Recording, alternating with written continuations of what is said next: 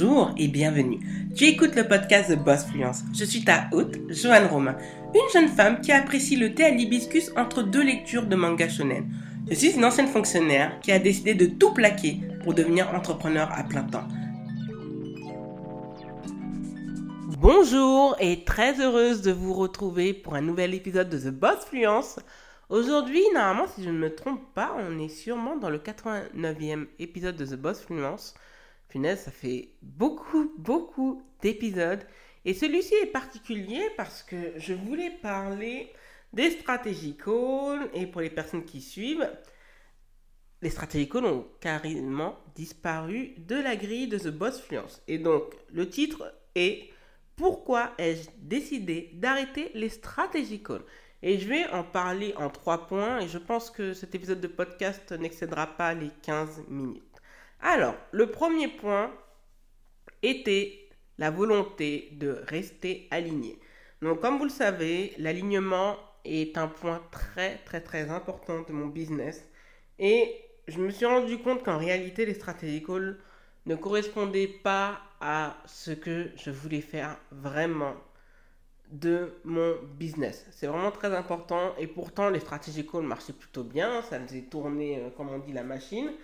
Mais j'ai décidé de me séparer d'un élément qui quand même donnait du carburant à mon business, mais qui en réalité ne lui permettait pas d'aller aussi loin que je le voulais. Donc j'ai décidé en fait d'arrêter le tout, d'arrêter le coaching pour pouvoir rester aligné parce que j'estimais que le coaching je pense que je me suis lancé dans le coaching peut-être par mimétisme, ce qui est une énorme erreur quand on se lance euh, dans le business, c'est-à-dire euh, un petit peu imiter ce que fait la concurrence ou autre.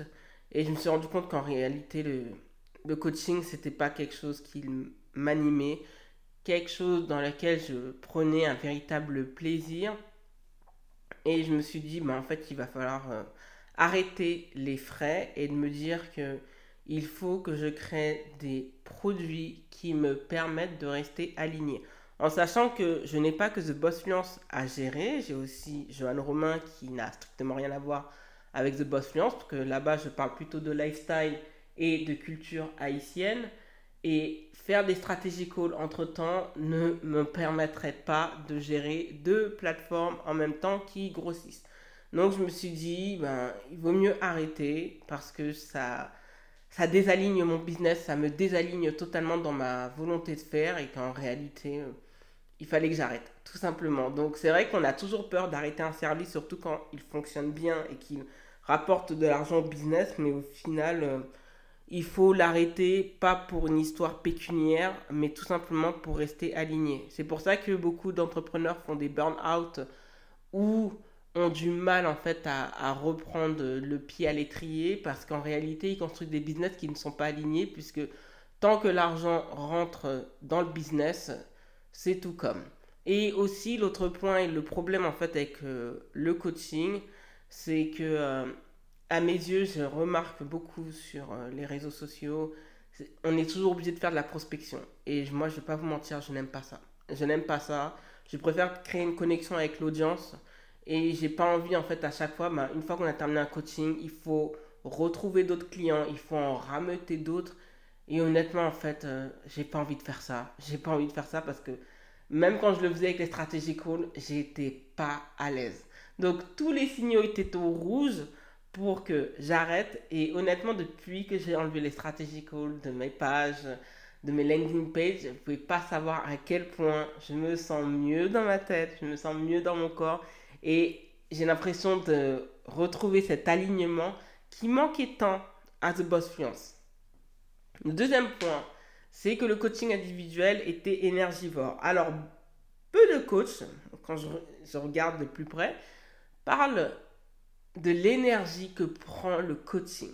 Qu'il soit individuel ou de groupe, les coachings sont très énergivores. Donc moi, je me souviens que j'avais vu sur Twitter un coach qui avait mis sa journée du lundi et ça m'a j'ai rigolé parce que c'était vraiment ma situation.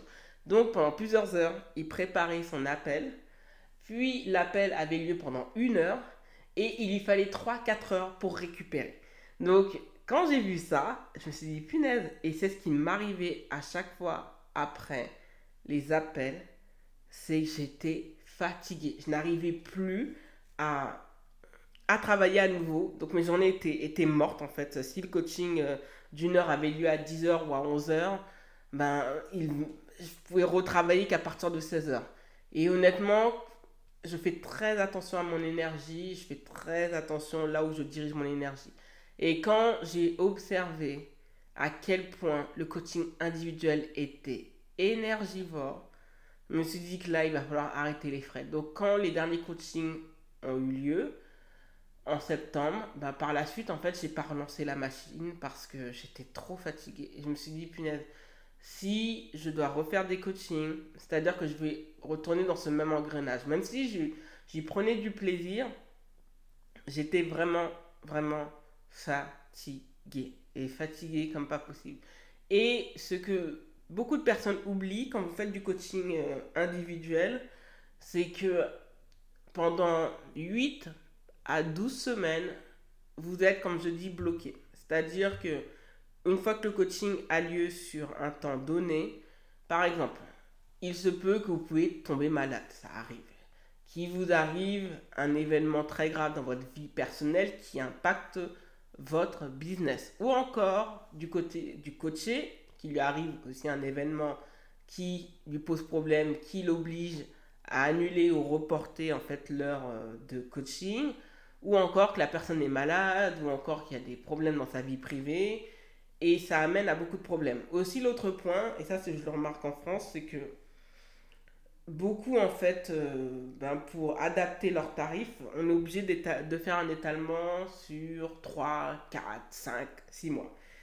Et le souci de ces étalements, quand on n'a pas automatisé son business, c'est que une fois que le coaching est terminé, moi ça m'est arrivé, hein, le coaching en fait avait lieu sur, euh, sur deux mois mais les paiements en fait étaient étalés sur 4 mois. C'est-à-dire qu'il y avait un risque pour les deux mois suivants, bon ça ne m'est pas arrivé heureusement, que bah, les personnes qui ont été coachées, vu que la prestation de service a été terminée et livrée en bonne et due forme, ne payent plus. Et ça, ça arrive à des coachs qui en fait se retrouvent à faire beaucoup d'étalement de paiement pour avoir des clients, alors qu'en réalité en fait ces clients dès le départ en fait n'étaient pas en capacité de pouvoir payer sur deux ou trois mensualités. Donc, c'est pour ça, en fait, beaucoup de personnes n'en parlent pas.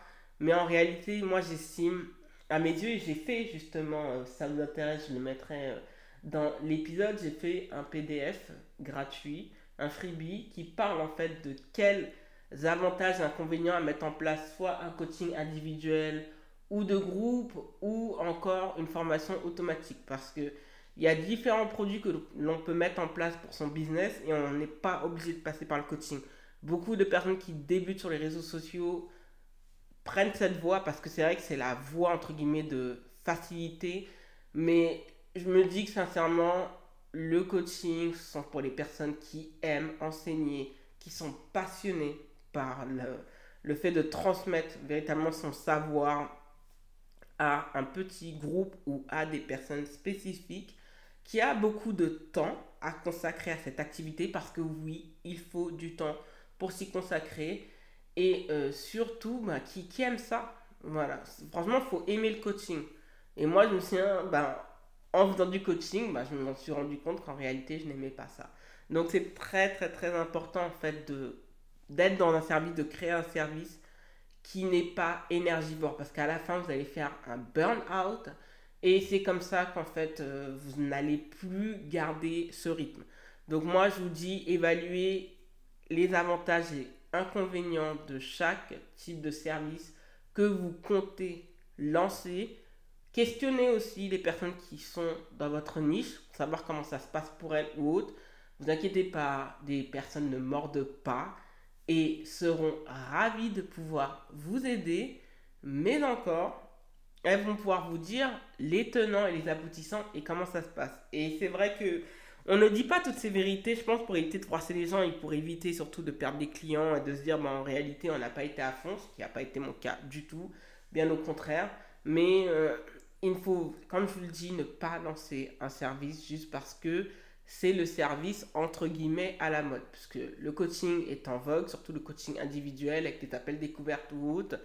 Mais je vous le dis, euh, en business, ce qui semble être facile est en réalité celui qui, le produit ou le service qui va vous donner le plus de problèmes. Le troisième et dernier point, c'est que le coaching individuel ou de groupe, en fait, vous oblige en tant que coach à dégager des résultats. Quand je le dis, c'est parce que c'est vrai que moi, c'est écrit dans mes conditions générales de vente. Je ne suis pas tenu euh, de promettre des résultats, c'est-à-dire de vous faire gagner 10 000 euros en un mois, etc. etc. Il y a beaucoup de coachs qui tablent dessus. Pourquoi? Parce que c'est. Euh, comment dire? Ça va vous. C'est une manière d'appeler, d'attirer les gens. C'est-à-dire, voilà, moi j'ai réussi à générer tant de chiffres d'affaires, etc. etc. etc. Et c'est comme ça et ça market et ça vend. Parce que pourquoi les gens veulent gagner de l'argent rapidement? Seulement, l'argent gagné rapidement, parfois, peut être un fardeau. Et le problème du coaching, c'est qu'en réalité, même si vous transmettez tout votre savoir à la personne, à votre client, il est possible que cette personne n'obtienne pas de résultat. Et donc, que vous le vouliez ou non, on va, comment dire, se sentir mal. Et quand je dis se sentir mal, si la personne n'a pas de résultat, on va culpabiliser parce qu'on va, on va un petit peu se sentir responsable, ce qui n'est pas le cas. Moi, j'ai euh, la plupart des personnes que j'ai coachées ont suivi mes conseils, commencent à générer de l'argent pour leur activité parce que je leur ai donné toutes les stratégies à suivre.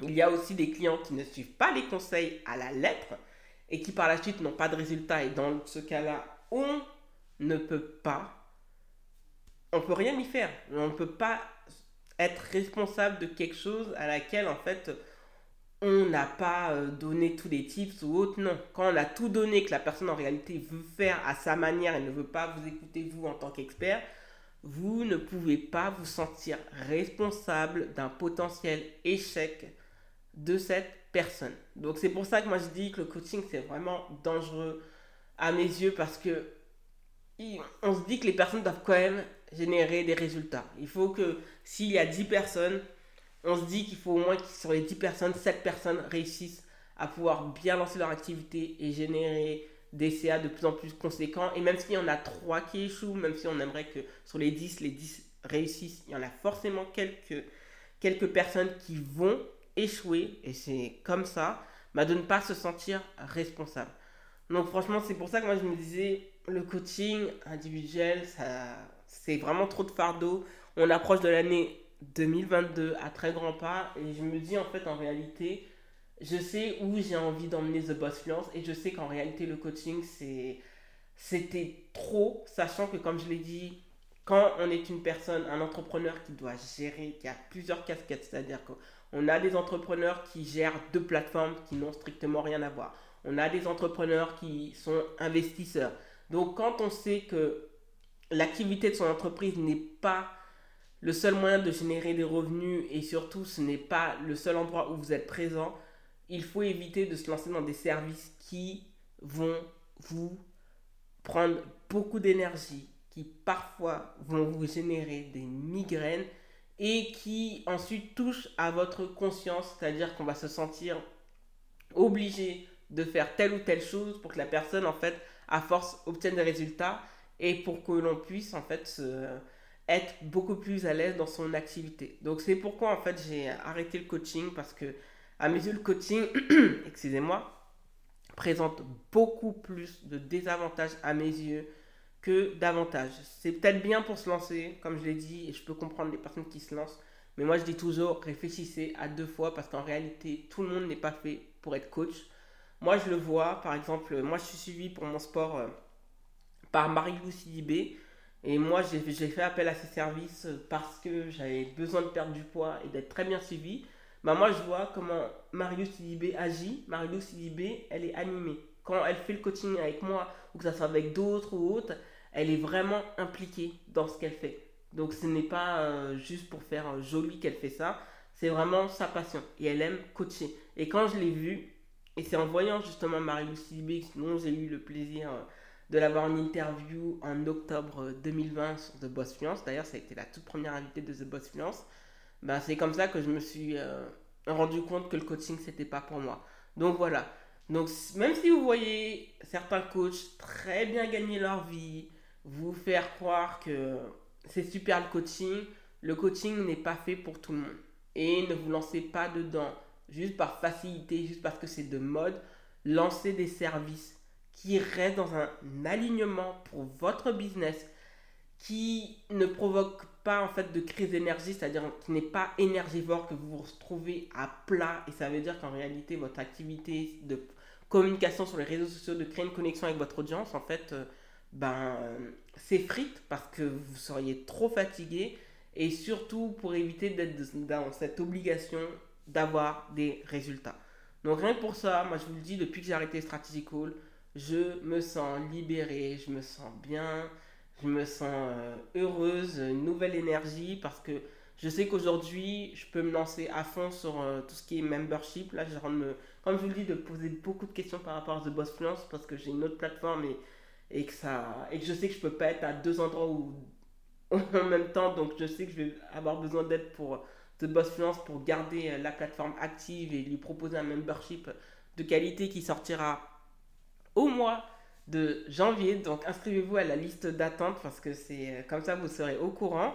Mais aussi par rapport à la masterclass gratuite sur le personal branding et surtout préparer son personal branding pour l'année 2022 qui aura lieu le mercredi 24 novembre 2021 à 19h30. Je vous mets le lien d'inscription, c'est totalement gratuit et vous allez passer 60 minutes en ma compagnie où je vais distiller toutes mes astuces gratuites pour bâtir et construire un personal branding fort pour l'année 2022. Merci d'avoir écouté le podcast jusqu'au bout. Si tu as apprécié cet épisode, n'hésite pas à t'abonner au podcast et à y laisser un avis 5 étoiles sur Apple Podcast. Les ressources du podcast sont disponibles sur thebossfluence.com slash podcast. Retrouve l'actualité du podcast sur Instagram, YouTube, Twitter et Facebook avec l'identifiant TheBossFluence en un seul mot. Prends bien soin de toi et à lundi prochain